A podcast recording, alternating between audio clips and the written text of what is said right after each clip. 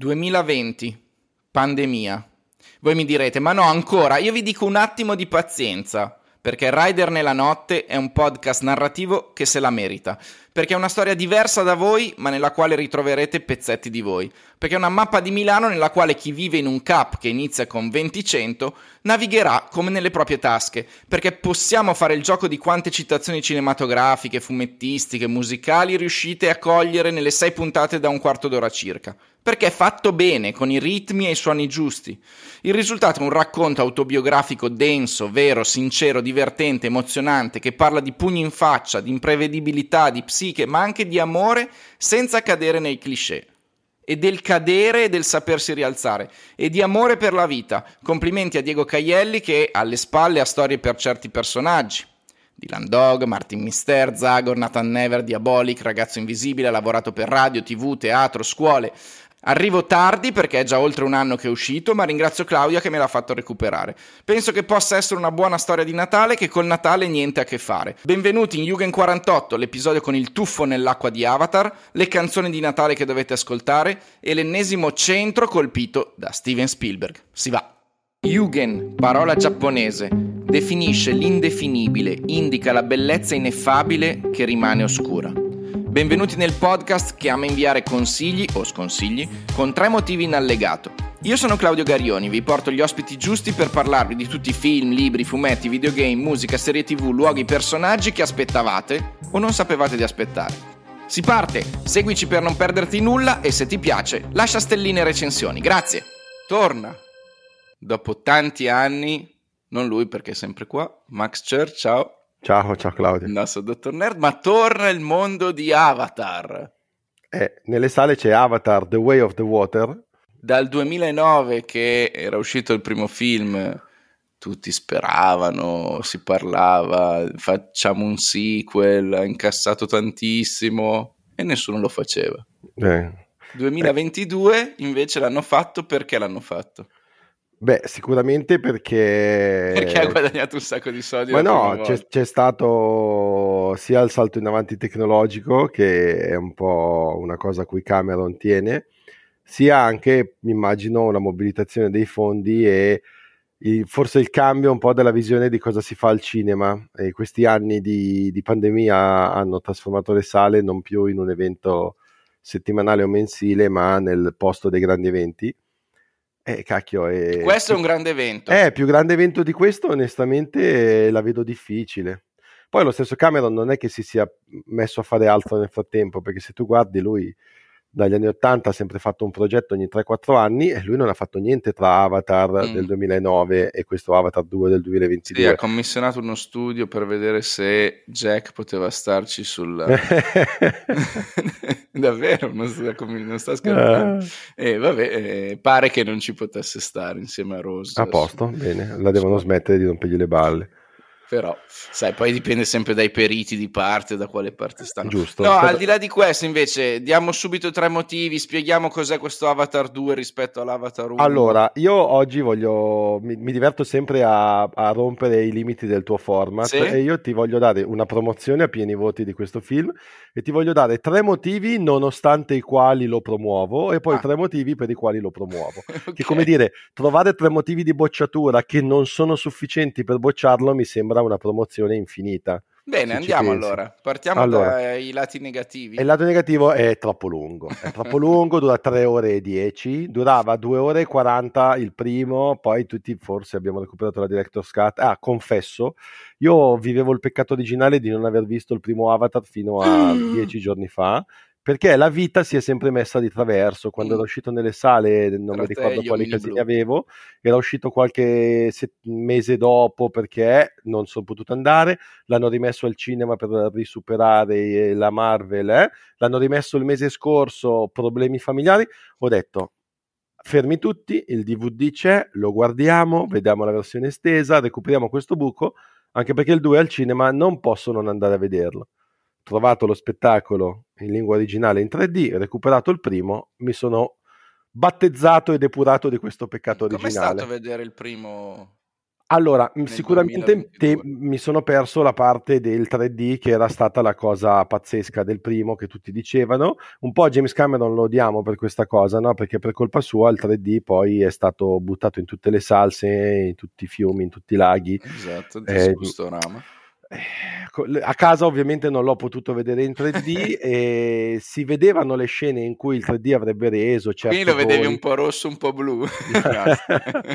cioè i passaggi nella foresta, le cascate, mm. le bestie, era evidente dove il 3D servisse e diciamo che ho recuperato con il secondo e ti posso dire che passati 13 anni, 14 anni, probabilmente la tecnologia di base del cinema è diventata così bella da rendere meno interessante il 3D, ma è anco- in un film di questo tipo così magnifico serve, però ne parliamo nei motivi di promozione okay. di questo. Quindi lungo, voi lo sapete, le cose lunghe a me non piacciono, io ho fatto uno sforzo di fede incredibile per vedere questo film e devo dire che nonostante la lunghezza, mh, mm, dividiamo il film in tre atti canonici, quindi mm. una, diciamo, una reintroduzione del mondo di Pandora, perché comunque sono passati tanti anni, cioè non per me che l'avevo visto la settimana prima, ma mi rendo conto che per chi l'aveva visto al cinema e poi non più rivisto proprio perché mancava il 3D, eh, serviva a rifare amicizia con questo mondo, con mm. questi personaggi, quindi molto rapidamente ha rimesso le pedine sulla scacchiera e ti ha presentato com'è il nuovo lato di Pandora che ti vuole mostrare perché si chiama la Via dell'Acqua perché andiamo ad esplorare una parte del pianeta e una tribù di Navi che vivono non nella foresta ma uh, dentro una barriera corallina e quindi cambia proprio tutto un habitat anche da un punto di vista uh, geografico, biologico, nuove esplorazioni. Il secondo motivo di bocciatura, secondo me, è l'estrema prevedibilità. E tu dici, eh, ma anche il primo tu non l'avevi mica visto mm, perché mm, era una mm. storia che ti doveva, come dire, far strappare i capelli dall'innovazione, no? Viaggio dell'eroe, archetipale, Campbell, lo conosciamo tutti. Le sono sempre quelle.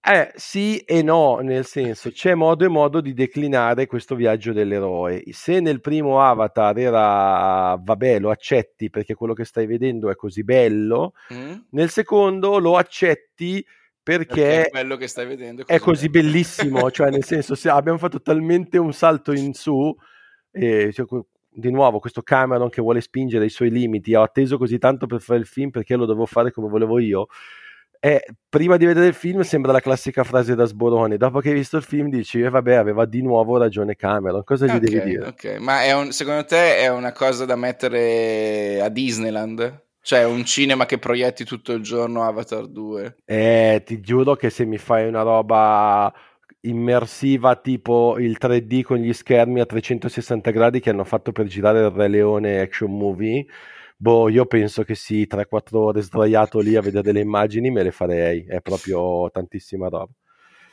Il terzo, mo- eh, il terzo motivo, che però, come dire, si embrica fortemente col primo motivo di promozione, è che se lo vuoi vedere da un punto di vista, eh, diciamo, mh, mm, con occhio troppo critico, è un remake. Se mm. invece lo vuoi vedere con un occhio un po' più mh, mm, diciamo accondiscendente è un sequel in realtà è entrambe le cose e quindi se ti fermi dal punto di vista del ha rifatto lo stesso film è un po' una delusione se invece eh, riesci a vedere la grandezza non è l'unico è tanti film, tanti film che vengono fatti soprattutto a distanza dai primi riescono a essere sia un sequel che un reboot. Immagina Blade Runner 2049. Mm, mm, è mm. evidentemente un sequel perché eh, i personaggi sono diversi, Deckard è invecchiato, tutto quello che vuoi, però certe scene sono identiche, sì, la fotografia, sì, ecco, la, l'impianto è lo stesso. Ma è vero che il primo è un film singolo e questo è un, è un film corale? Oh, mi hai bruciato il motivo principale, bravo, bravo Claudio Garioni.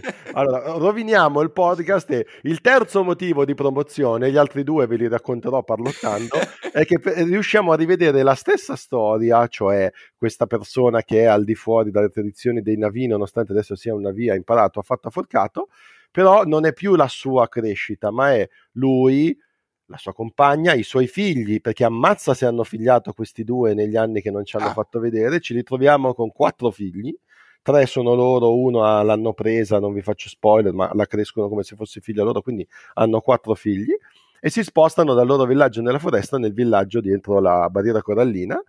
E la storia è corale perché non parli più solo di Jake, ma parli di tutta la sua famiglia, più tutte queste persone di questo nuovo villaggio, il capovillaggio, la moglie, i suoi figli, come interagiscono, con quali creature vengono a contatto, con quali creature creano il loro legame empatico. Quindi è un film assolutamente corale dove la prevedibilità del viaggio dell'eroe viene declinata su più di personaggi di questi, perché soprattutto dei quattro figli due lo fanno in maniera assolutamente non completa ma compiuta, mm. nel senso che gli step vengono rispettati quasi tutti, non tutti perché sono ancora giovani, ma vengono rispettati come si deve e ti fa emozionare, c'è il figlio maggiore che rimane, diciamo, la, il figlio la copia perfetta del padre, il figlio invece minore che è un po' il ribelle, per il quale il maggiore prende sempre la colpa, poi la figlia maggiore che è un po' l'outsider, che ha dei poteri strani, un collegamento con il mondo che non si riesce a spiegare,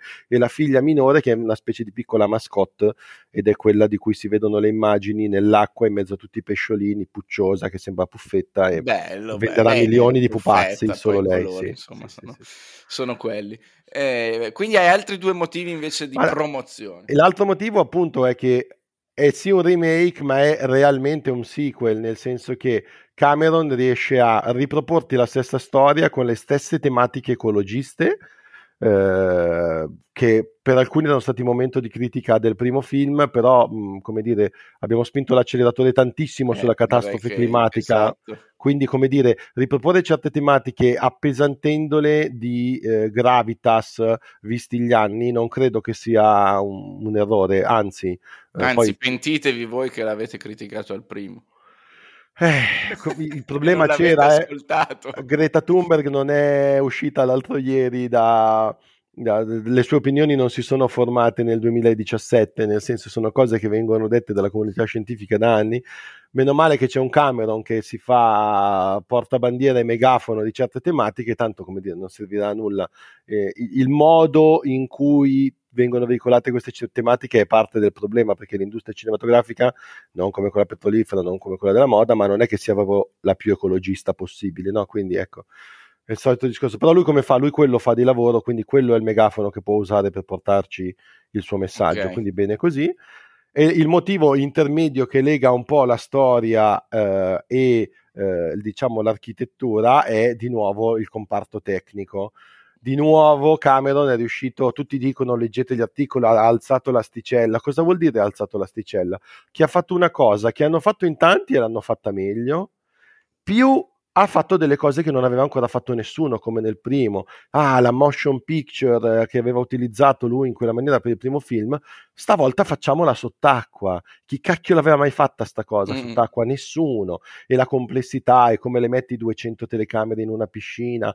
Il, il problema proprio tecnico no, del filtro aria-acqua, quando la telecamera c'è in mezzo il filtro dell'acqua, vedi in un modo, quando c'è il filtro dell'aria in un altro, quando passi dalla... un po' meglio di Waterworld.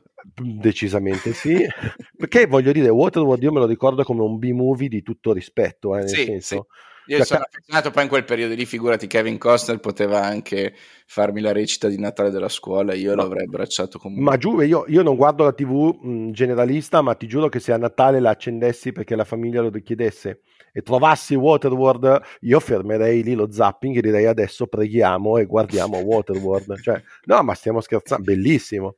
Ma è- eh, senti, un mio amico mi ha detto, a un- a- dopo un'ora succede una roba clamorosa, è vero? Mm. Eh, dovrei parlare col tuo amico per sapere cosa dice, nel senso, io mh, vedo il film diviso, sì, più o meno in tre atti, più o meno della durata di un'ora ciascuno. In realtà ne succedono tante di cose clamorose, però le cose più clamorose ovviamente sono verso la fine, no? Perché sennò... eh. Va bene. Comunque quello che mi, la cosa che vorrei sottolineare è che Cameron è sempre stato un regista mediamente prolifico, nel senso che non ne ha fatti così tanti di film, però lui li fa suoi, no? Lui spesso li scrive, spesso li monta anche, se li produce e qui si vede proprio la fatica e lo capisco il perché del tempo che ci è voluto tra un film e l'altro, senza contare anche che ehm, praticamente il terzo è già stato del tutto girato e Eh girato quasi avanti. contemporaneo al secondo. Eh sì, per chi non lo sapesse, piccola parentesi, eh, Cameron vuole fare cinque film di Avatar E la 20th Century Fox, che adesso è proprietà del topolino cattivissimo Disney, ha detto che loro ne farebbero anche 6 o 7 più delle serie TV e che sono disposti ad andare avanti anche senza Cameron che è una di quelle cose un po' strane, no? Come mm. fai a immaginarti questo progetto, questo mondo, questa visione senza di lui? Probabilmente non si può. E c'è da dire che Cameron ha anche i piedi per terra, ha dichiarato in maniera molto candida che per quanto questo film sia costato, che diciamo che la parte di produzione in sé è costata solo, virgolette, poco meno di 500 milioni di dollari, mm. leggevo che il budget era sui 470-480, comunque una, una cifra del genere, per, um, per fare guadagno per la casa di produzione deve avvicinarsi molto ai 2 miliardi, che voglio dire è, non è proprio un obiettivo banale. Poi se non ci riesce lui in questo momento storico in cui appunto al cinema si va poco a vedere tutte eh le sì, stesse cose, non so chi ce la possa fare. Però lui è anche intellettualmente onesto dicendo che la storia per lui è chiara, ha già girato il 3 ha già in mente il 4 e il 5, ma il 3 ha una fine tale per cui se non ci dovessero essere poi altri progetti futuri saremmo soddisfatti così. E quindi grazie James Cameron. Quindi bravo James. Sì, sì, sì. Altra cosa, al momento ha 9 ore di girato, che lui ha detto che non taglia finché non vengono fatti gli effetti speciali su tutte e 9 le ore. Uh. Quindi prima lui vuole far spendere un sacco di soldi di CGI e di robe per nove ore. Quindi il terzo film deve farne tre di miliardi per andare in pareggio. Io non lo so quest'uomo che ragionamenti faccia. Oppure vuole avere la director's cut più lunga dell'universo. Io non lo so. Ma come? Ormai tutto col computer, lo vediamo da casa con Oculus, entriamo direttamente noi. Eh, però costa fare questa roba fatta bene. Costa, nel senso. Eh, eh, cioè, ancora. Eh, certo non si può fare a casa, a casa con eh, computerino. Eh, il computerino di James Cameron nel suo studio di lavorazione che è dietro casa, probabilmente sì, il mio e il tuo magari un po' meno. Va bene, allora ci risentiamo per uh, Avatar 3. Andate al cinema perché il film, se non, se non vedete questo film al cinema, non so quale meriti così tanto di essere visto al cinema. Corro, corro subito a vederlo, grazie. Ciao Claudio, ciao, ciao a tutti. Ciao ciao. Natale is coming e Luca Monblano è qua col cappellino rosso in testa. Ciao. Ciao, ciao a tutti. Ciao Claudio, ben ritrovato. Natale è musica, canzoni, tutti ricordano ovviamente quelle più famose, quelle più ascoltate, il Wamageddon. Tu lo sai cos'è il Wamageddon? Ti riferisci ai Wham? Sì, perché tutti gli anni, dal primo dicembre in poi, lo scopo è per sopravvivere al Wamageddon non la devi sentire fino al giorno di Natale. Non conoscevo questa, questa bella storia, diciamo, però conosco la canzone. Vedo dai social che tanti sono caduti, chi ha aperto un video sbagliato su Instagram, chi è, si è trovato al centro commerciale e gliel'hanno piazzata all'improvviso. Io per ora sono indenne, quindi non cantarmela. Stavo, stavo, ero tentato, ero tentato. No volevo, no, volevo, dire che tra l'altro io mi ero anche annotato questa canzone per Natale, eh, ah. lo dico, perché è incredibile, perché secondo me è, è, un, è un, è un, buon um, collegamento tra le canzoni di Natale spensierate, a cui siamo un po' più abituati, forse anche di derivazione matrice ovviamente americana, insomma del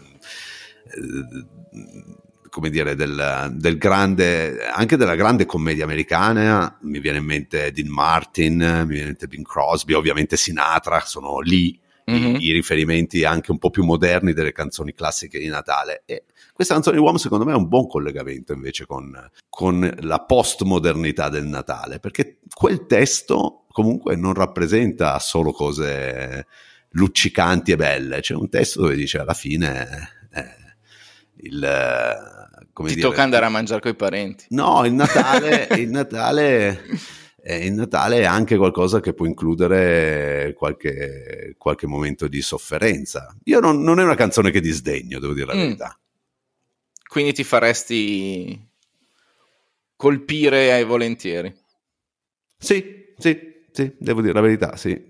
E allora eh... ti succederà presto o magari volontariamente la metterai su e No, io fine. mi sono già imbattuto due volte in questa canzone. Ah, ecco. Una è mia figlia che lo ha- l'ha sparata cantando. Mia figlia non canta nulla, cioè una mummia, ok? Però eh, all'improvviso si è messa a cantare questa canzone per dire che probabilmente Lo spirito natalizio lo, lo ha spirito pervaso. natalizio, ma eh, insomma, esatto, esatto, spirito natalizio. Il secondo credo fosse una pubblicità, può essere. Perfetto. Ci sono invece canzoni che vuoi consigliarci, oltre a questa? Uh, sì, sì, escluderei tutte quelle che fanno parte un po' del um, modernariato, eh, le rielaborazioni di Killers, eh, di Wizard, di Blink, di Bad Ah, Religion, perché? Queen, eh, U2, Coldplay. Quindi Christmas Time degli Smashing Pumpkins non la mettiamo. Pumpkins non li ho nominati, non li ho nominati. ma addirittura scarto anche la canzone di Natale dei Ramones. eh, ma no, per me, per me è soprattutto più è, più è rock, più è moderno e meno è Natale. Questo Run Rudolph Run dei Foo Fighters. Ehi, ehi, ehi, ehi, Run Rudolph Run è di Chuck Berry, non è dei Foo Fighters. Scusami, perché ogni cosa, come tu sai, fatta dai Foo Fighters, in realtà è già È esistita copiata. migliore. migliore. No, è già esistita migliore. Anche Ralph Ralph Rudolph Run, ovviamente Chuck Berry, sai chi è, Certo, banalmente. Nel, nel mondo del cinema credo che sia stato sì. Abbastanza utilizzato e, insomma, e questo infatti il canone è di, Gia- quello di Johnny B. Good tanto per intendersi la versione di Chuck Berry quella sì nella lista nella playlist La la, metti, dovete avere la sì. metti sotto Sì. l'albero nella letterina. sì sì Quella dei Foo Fighter? no Ma quanto sei cattivo con Dave Grohl, poverino. ma no ma guarda ma ti dico ti faccio un esempio Eh, Bing Crosby ok Sì. Bing Crosby White Christmas Mm. è- è nella su- la sua versione e la versione secondo me o meglio quella a cui per forza siamo Mhm. affezionati Non Sleeping at Last. No, quella, White Christmas. Ma il problema è che è stata ovviamente super rilanciata nella versione con Bublé. Ma se tu ascolti l'una e l'altra... Ed è un cioè, intruso. Bublé, Bublé è il groll del... Bublé è il groll del pop. È- È una roba impossibile. Cioè, quando è riuscito ad andare in testa alle classifiche con Moondance, una delle più belle canzoni degli anni 70 di Van Morrison, dall'album Moondance, dato un album che contiene un, un pezzo pazzesco dietro l'altro, veramente mi sono irritato in maniera definitiva. Bene, bene. Eh, bene. quindi quella versione lì è quella che ci teniamo. Così come Penso per che I Sinatra. Fighters siano uno dei gruppi che ho sentito di più dal vivo nella mia vita. E quindi... Vabbè, Ma eh, sì, ecco perché poi passerò un Natale triste. No, no, ma mm, vabbè, lasciamo perdere. Dovremmo fare una puntata su questa cosa. No, dicevo invece, per esempio, del repertorio di Sinatra, Sì? eh, che secondo me su Natale alla fine è stato abbastanza scolastico nel suo riprendere, come altri, anche se con il suo timbro particolare, eccetera. Ce n'è uno in particolare che Santa Claus is Coming to Town. Mm. Ovviamente eh, già anche riportata al grande pubblico nella versione live di Springsteen, eccetera. Questa, secondo me, Pensavo è la canzone. Palma. Questa è la canzone di Natale di Sinatra, perché lì è costretto a cantare molto, molto basso col tono di voce e dentro deve interpretarlo in una maniera un po', secondo me, diversa dal solito per lui e la fa magnificamente, perché Sinatra ovviamente non fa parte del gruppone dei Groll, dei Bublé, è comunque un, un artista per carità controverso, ma che quando prendeva la canzone giusta per lui non ce n'era per nessuno. C'è una canzone allegra di Natale invece, secondo te? Let it snow, let it snow, let it snow. Quella è la canzone che mi piace. Ecco, vedi, per esempio, questa versione è conosciutissima proprio secondo, diciamo, nel repertorio di La Sinatra. tua mi sembrava più un'interpretazione di Gwen Stefani, ex No Doubt. Esatto. No, io invece qua prenderei la versione di Dean Martin. Mm? A cui sono affezionatissimo perché io amavo da giovanissimo i film di Jerry Lewis con Dean Martin. Quindi ti dico bella bella. Poi a proposito di cinema, musica, Harry ti presento Sally, dentro sai che c'è una canzone di Natale all'interno, sì. Non me lo ricordavo. Ah, vedi, Wo- Wonderful Bravo, Winter bravo. Time di Ray Charles, nella versione di Ray Charles, che è una versione semi-jazz fatta bellissima, devo dire, Mm. molto, molto, molto cool, eh? molto particolare, bisogna, essere, bisogna avere l'orecchio buono qua per questa versione qui, che è inclusa all'interno del film. Christmas with Yours di Elio le storie tese, quando è che la metti? Mm, a Santo Stefano. Come? Io quando faccio l'albero è la prima che metto in riproduzione. Sì. Apprezzata. Panettone is on the table, but everybody's drinking Moschedo. Ma eh, guarda, banalmente parliamo di Jingle Bells. Qual sì. è la versione Jingle Bells migliore di tutte le versioni di Jingle Bells? Quella di Bobby Helms. Tempo giusto. Chi? Bobby Helms.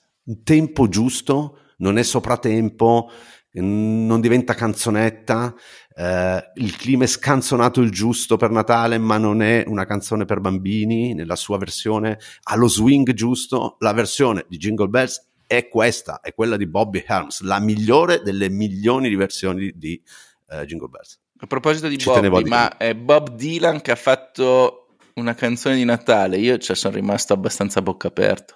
Ma tutti hanno fatto almeno una volta una canzone. Ma perché l'hanno fanno la canzone di Natale secondo te? Per i soldi o perché comunque tutti poi vogliono immaginarsi Babbo Natale che entra dal camino che nessuno ha più e lascia il pacchettino sotto l'albero? Ma io credo che sia comunque un piccolo appuntamento con la storia, soprattutto per gli artisti più celebri Mm, è, un è una sfida. Guarda la sfida Lennon-McCartney. Ovviamente i Beatles sono già sciolti. Lennon con uh, Ono uh, fa Happy Christmas, War is Over, canzone ovviamente epocale, perché le, la crudità nella semplicità di Lennon eh, ha sem- quasi sempre superato McCartney in queste sfide a distanza e poi c'è la versione, c'è anche una canzone natalizia di McCartney insieme a Wings molto mm. molto sdolcinata, molto molto zuccherosa che ovviamente neanche lontanamente ha raggiunto il picco che ha raggiunto Happy Christmas, però questo è un esempio incredibile, tutti per forza devono cimentarsi gli artisti celebri su una canzone di Natale, è una sfida. Eh, è una sfida che la, secondo me in tantissimi hanno perso fondamentalmente, tranne Lennon. sì, di solito si va sulla cover per non rischiare troppo. Eh, certo. Happy Christmas, War is Over l'ha fatta anche Alanis Morissette, per esempio. E non so tu cosa pensi di Alanis Morris, ma non voglio saperlo perché il suo Jagged Little Pill era uno dei CD che nel mio Discman girava e girava e girava e girava. Quindi non rovinarmi l'adolescenza. Guarda, tornando al tema iniziale del perché sì. ti avevo escluso tutto quel listone, no? Mm-hmm. Di, di, di, di gruppi celebri, Beh, gruppi assolutamente di, di, primissima fascia, no? citavo gli U2, U2, Coldplay, Ramones, Queen. I Queen, tra l'altro, l'hanno fatta negli anni Ottanta. Eh, sono, I grandi fan si sono ricordati poi nel, a fine anni 90 che esistesse questa canzone per dirti Bad Religion, Blink, Weezer, Killers, ce ne sono tantissimi. C'è um, un elemento che mi ha fatto scegliere di togliere questo tipo di, di, tu hai citato anche gli Smashing Pumpkins, questo tipo di filone, che è il fatto che alla fine però per me, è una cosa soggettiva, la canzone di Natale è una canzone folk, non è una mm. canzone, come dire, rock, ok? Uh, io, cioè, il rock and roll è ancora folk, il rock moderno no. E allora, e allora, secondo me, se vogliamo andare a prendere una canzone di oggi, eh, fatta, interpretata folk, eh, fatta da un artista moderno, eccetera, ne scelgo una, scelgo Only at Christmas Time di Sufjan Steven, che secondo me no. è veramente una gemma. Io invece quando penso al Natale penso a una canzone degli Smith and Burroughs, Ain't New Jersey, che non ah, ha la parola Natale nel titolo, appena ti svegli la mattina, ma ha la parola Christmas nel testo. Ah, vedi. E allora invece io quando penso al Natale penso al rosso per esempio. Il, sì. colore, il, il, colore di Natale, qual è il colore di Natale, Claudio? Il rosso del sangue. Per me è il rosso, per te no, secondo me è soggettivo anche questo. Di primo impatto io dico il rosso. Sì, il rosso però uno pensa anche al verde. Poi, o al bianco. Ma per me è rosso. poco, perché ormai ultimamente la neve la vediamo raramente. Prima di più. Tra l'altro io stamattina desto qua a Torino, neve. Sorpresa. E Bianco. senti una canzone indie, qualcosa di sottobosco, tipo te ne dico una io. Cold White Christmas, Casioton for the Painfully Alone, che già il nome del gruppo è bellissimo. È, è bella anche la canzone, non la conosco. Ascolta, sembra un po' 8 bit, visto proprio anche... E allora se il Natale è rosso anche per te, Red degli Elbow dall'album A Slip in the Back. Vado a sentirla intanto che aspetto. Ma questa? Cosa faccio? Lascio il latte e i biscotti o no? Sì, sì. Questa per una canzone per chi farà il Natale da solo. Ci sono tante persone che faranno Natale da soli. E regaliamone una canzone. Va bene, la musica ti aiuta anche nei momenti di solitudine. Oh yes. Auguri. Auguroni a tutti voi. Ciao. Simone Soranna, uno che ha le stesse iniziali di Steven Spielberg, non poteva che essere lui a parlarci di The Fablemans. Ciao. Ciao Gario, esatto, non è una coincidenza che siamo, abbiamo le medesime iniziali, era scritto bentornato, nel destino. Bentornato, Grazie, grazie per l'invito, sembra un piacere. Ma chi è Sammy Fableman? Eh, Sammy, anche lui ha la S iniziale, esattamente come Steven, perché di fatto è un po' il suo alter ego. Ora c'è questa tendenza, i grandi autori si sono girati verso il proprio passato e stanno cercando di raccontare in maniera molto romanzata quelle che sono state le loro esperienze di infanzia e adolescenza e quindi Sammy è un po' il piccolo Steven Spielberg che a sei anni si innamora del cinema e per tutta la sua prima parte così di giovinezza insegue questo sogno, insegue questa macchina dei sogni e cerca di iniziare a fare i conti con questa pellicola che tanto gli farà poi penare in futuro e tanto regalerà a noi spettatori delle emozioni incredibili, insomma. Io ho un pochino un po' di scetticismo a volte nell'avvicinarmi alla biografia, ancora di più verso l'autobiografia. Qui leggo solo commenti entusiasti, però. Eh, ma il film è molto grosso, eh? è un film molto cinefilo per come la vedo io, infatti negli Stati Uniti sta andando malissimo e ah, ecco. eh, è uno dei peggiori incassi, se non il peggiore incasso di sempre di Spielberg nell'intera carriera. Ora, per carità, c'è anche una situazione di pandemia che chiaramente ha un po' disabituato il pubblico a tornare in sala, però è anche vero che lui recentemente sta facendo veramente quello che vuole e ha un po' smesso di cercare di dialogare con il grande pubblico. Anche West Side Story, che è un film stratosferico per quanto mi riguarda, è molto più di nicchia che largo. Ecco, mm. The Fablemans è lo stesso discorso, per cui fa un ragionamento molto autoriale, secondo me interessantissimo e davvero corposo, e si dimentica, ma non che se lo fa, cioè non senza, inavvertitamente, ma proprio lo fa apposta, vuole provare a dialogare con un pubblico un po' più eh, così di nicchia, proprio ricercato invece che... Ma è un film d'autore? Assolutamente sì, è un film d'autore come ma con me sfondi una porta aperta perché tutti i film di Spielberg sono dei film d'autore per come la vedo io, quindi non può che essere questa la risposta. Ecco, non c'è la grande narrazione cinematografica in stile Ryan, in stile La guerra dei mondi, in stile Indiana Jones, in stile Lo squalo, manca quel romanzo lì. È più un racconto veramente personale e intimo che quindi toccherà le corde giuste ma per un pubblico un attimino più ricercato. Ti ha commosso? Moltissimo, ma perché è un film che era racconta la sua passione per il cinema e racconta di quanto il cinema sia importante, in questo caso nella vita di questo suo alter ego e quindi nella vita di Spielberg, ma anche un po' nella vita di tutti noi. È un grande omaggio al cinema e penso che in questo senso sia un controaltare di quanto già non detto durante West Side Story, grande musical, musical eh, classico in qualche maniera riaggiornato alla contemporaneità, ma anche lì c'era una lettera d'amore spassionata e proprio una sorta di grande devozione a questa grandissima fede cinematografica che ha Spielberg. E qua Vuoi darci racconta... tre motivi per guardare sì, questo sì, film? Cioè, primo motivo per guardare questo film è perché è un film di Steven Spielberg e quindi ovviamente va recuperato, in quanto è chiaramente uno dei grandissimi registi viventi e non solo. Il secondo motivo è perché se siete innamorati del cinema vi rivedrete. È un grande tuffo nel passato, è un grande tuffo nella nostra passione, per cui seguendo appunto questo Sammy, noi seguiamo un po' noi stessi, abbiamo iniziato a meravigliarci al cinema da bambini e ancora oggi lo facciamo. Io ho visto quel fotogramma di lui con la famiglia seduto nella sala cinematografica con l'espressione stupida vita, è quello il è simbolo quello, di questa quello. storia? Probabilmente sì, non solo quello, ma quello è uno dei tanti, assolutamente. E poi il terzo motivo per cui recuperare questo film, secondo me, è mh, mm, proprio perché si fa un tuffo nella storia del cinema. Spielberg è un autore trasversale che ha appunto scolpito diverse decadi e, e quindi ripercorrendo un po' quello che è stato il suo percorso, noi effettivamente ripercorriamo anche quella che è la grande storia del cinema. Si comincia da un treno, si finisce nei studios hollywoodiani. In mezzo non dico niente perché non vorrei rovinare la sorpresa, ma Ah. ne vediamo di cotte e di crude. E quindi sì, c'è proprio una sorta di grande tuffo nel passato, una grande stagione cinematografica lunga circa 120 anni che viene riassunta in due ore e mezza di film ed è uno spasso unico. Ma scusami, ma c'è anche la sua storia? Cioè ci sono i suoi film dentro? No, perché qui Sammy non è ancora diventato un regista. Diciamo che il film finisce quando lui inizia idealmente la gavetta, quindi i suoi film non ci sono propriamente, però ci sono tantissime rime interne, tantissimi inside joke, tantissimi rimandi a film di Spielberg e i più nerd tra i presenti sicuramente lo sc- li scopriranno.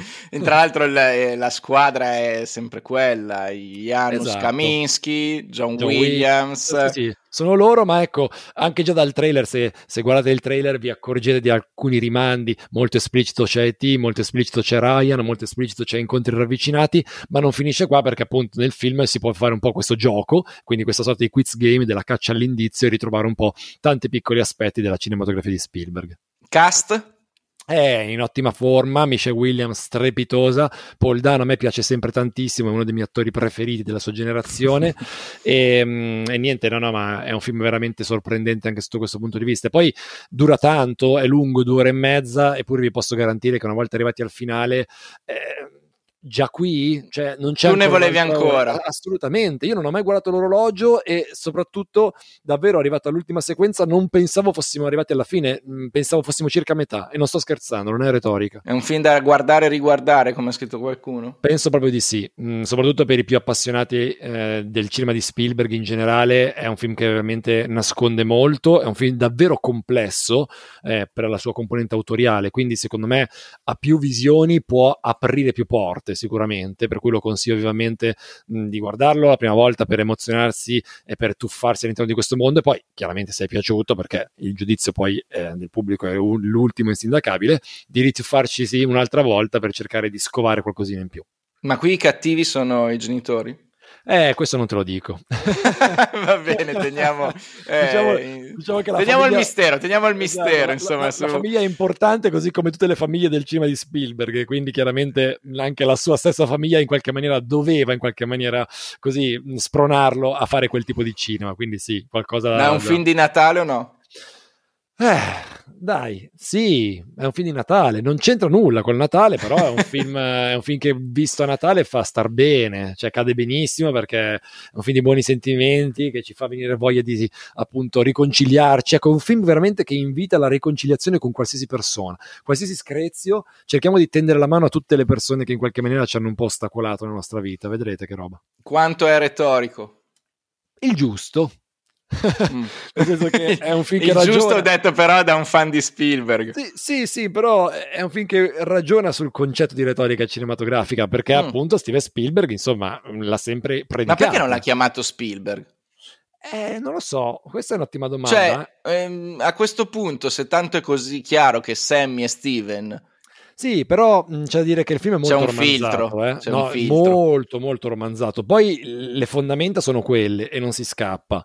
Mm, però diciamo che ecco, non quello che vediamo è davvero accaduto, cioè insomma, anche eh, diciamo così il- la maniera in cui lui viene a Mm. sapere il nostro protagonista eh, che i suoi genitori, vabbè, qua facciamo un, un piccolo spoiler, però insomma basta conoscere la, la- la biografia di Spielberg per sapere che appunto lui ha sofferto un po' la separazione Sì. dei genitori e poi tutti i suoi film ragionano su questo tema per l'appunto. Ecco, la maniera in cui il nostro protagonista di Fablemans scopre questa cosa è una delle sequenze per me dell'anno, forse addirittura del millennio, forse della sua filmografia, è clamorosa, e però non è andata così, cioè giustamente è una chiave autoriale, è uno sguardo cinematografico di un grande regista che prova a far luce sul suo passato e a unire la sua vita alla- al romanzo cinematografico per raccontare una cosa ben precisa di cui non vi parlo, che però in quella scena lì emerge con tutta la sua forza, quindi ecco, forse anche un po' per questo, per pararsi un attimino. Allora, visto, visto che a Natale siamo tutti più cattivi, Sì. ti obbligo a scegliere il tuo film preferito di Spielberg. Eh, no, questo è facile però, sai? sì, sì, per me è facile, ma perché ho un feticcio incredibile. Il mio film preferito, non vuol dire il, il suo film migliore, e lì Mm. sarei in difficoltà. È Jurassic Park, il film della mia vita. Ma proprio a mani basse. Vince su Perché tutto racconta di quando tu sei andato a Isla Nublar. Eh, magari, no, racconta di, racconta di una marea di robe su cui sono follemente appassionato, di cui sono follemente appassionato e poi per una serie di motivi è diventato il film della mia vita, l'ho scoperto negli ultimi anni, però ora rispondo a botta sicura. In questo momento è Jurassic Park. Va bene, grazie Simone. Grazie a te Gary, a presto. Ciao, alla prossima. E arriva l'ultima lista dell'attesa dell'anno. 1. Dark Tower. Il re delle serie TV horror Mike Flanagan è al lavoro sull'adattamento di una delle più amate saghe firmate da Stephen King, quella della Torre Nera. Per me è come avere tra le mani il sacro Graal che cercavo da una vita, ha commentato il regista. 2. Il ritorno di Casanova. Gabriele Salvatore sporta sul grande schermo il romanzo di Arthur Schnitzler, avvalendosi di volti come Tony Servillo e Fabrizio Bentivoglio, in un gioco di rimandi tra un regista che non accetta lo scorrere del tempo finendo per innamorarsi di una giovane donna e il personaggio Latin Lover del romanzo del titolo. 3. The Acolyte. Se dopo Andor avete ritrovato speranza per la galassia di Star Wars, si stima che a febbraio 2024 possa uscire la serie ambientata 100 anni prima di episodio 1, con atmosfere che qualcuno ha già paragonato ad Hunger Games. Jugend 48 si chiude qui. Ci risentiamo presto per salvare il 2022.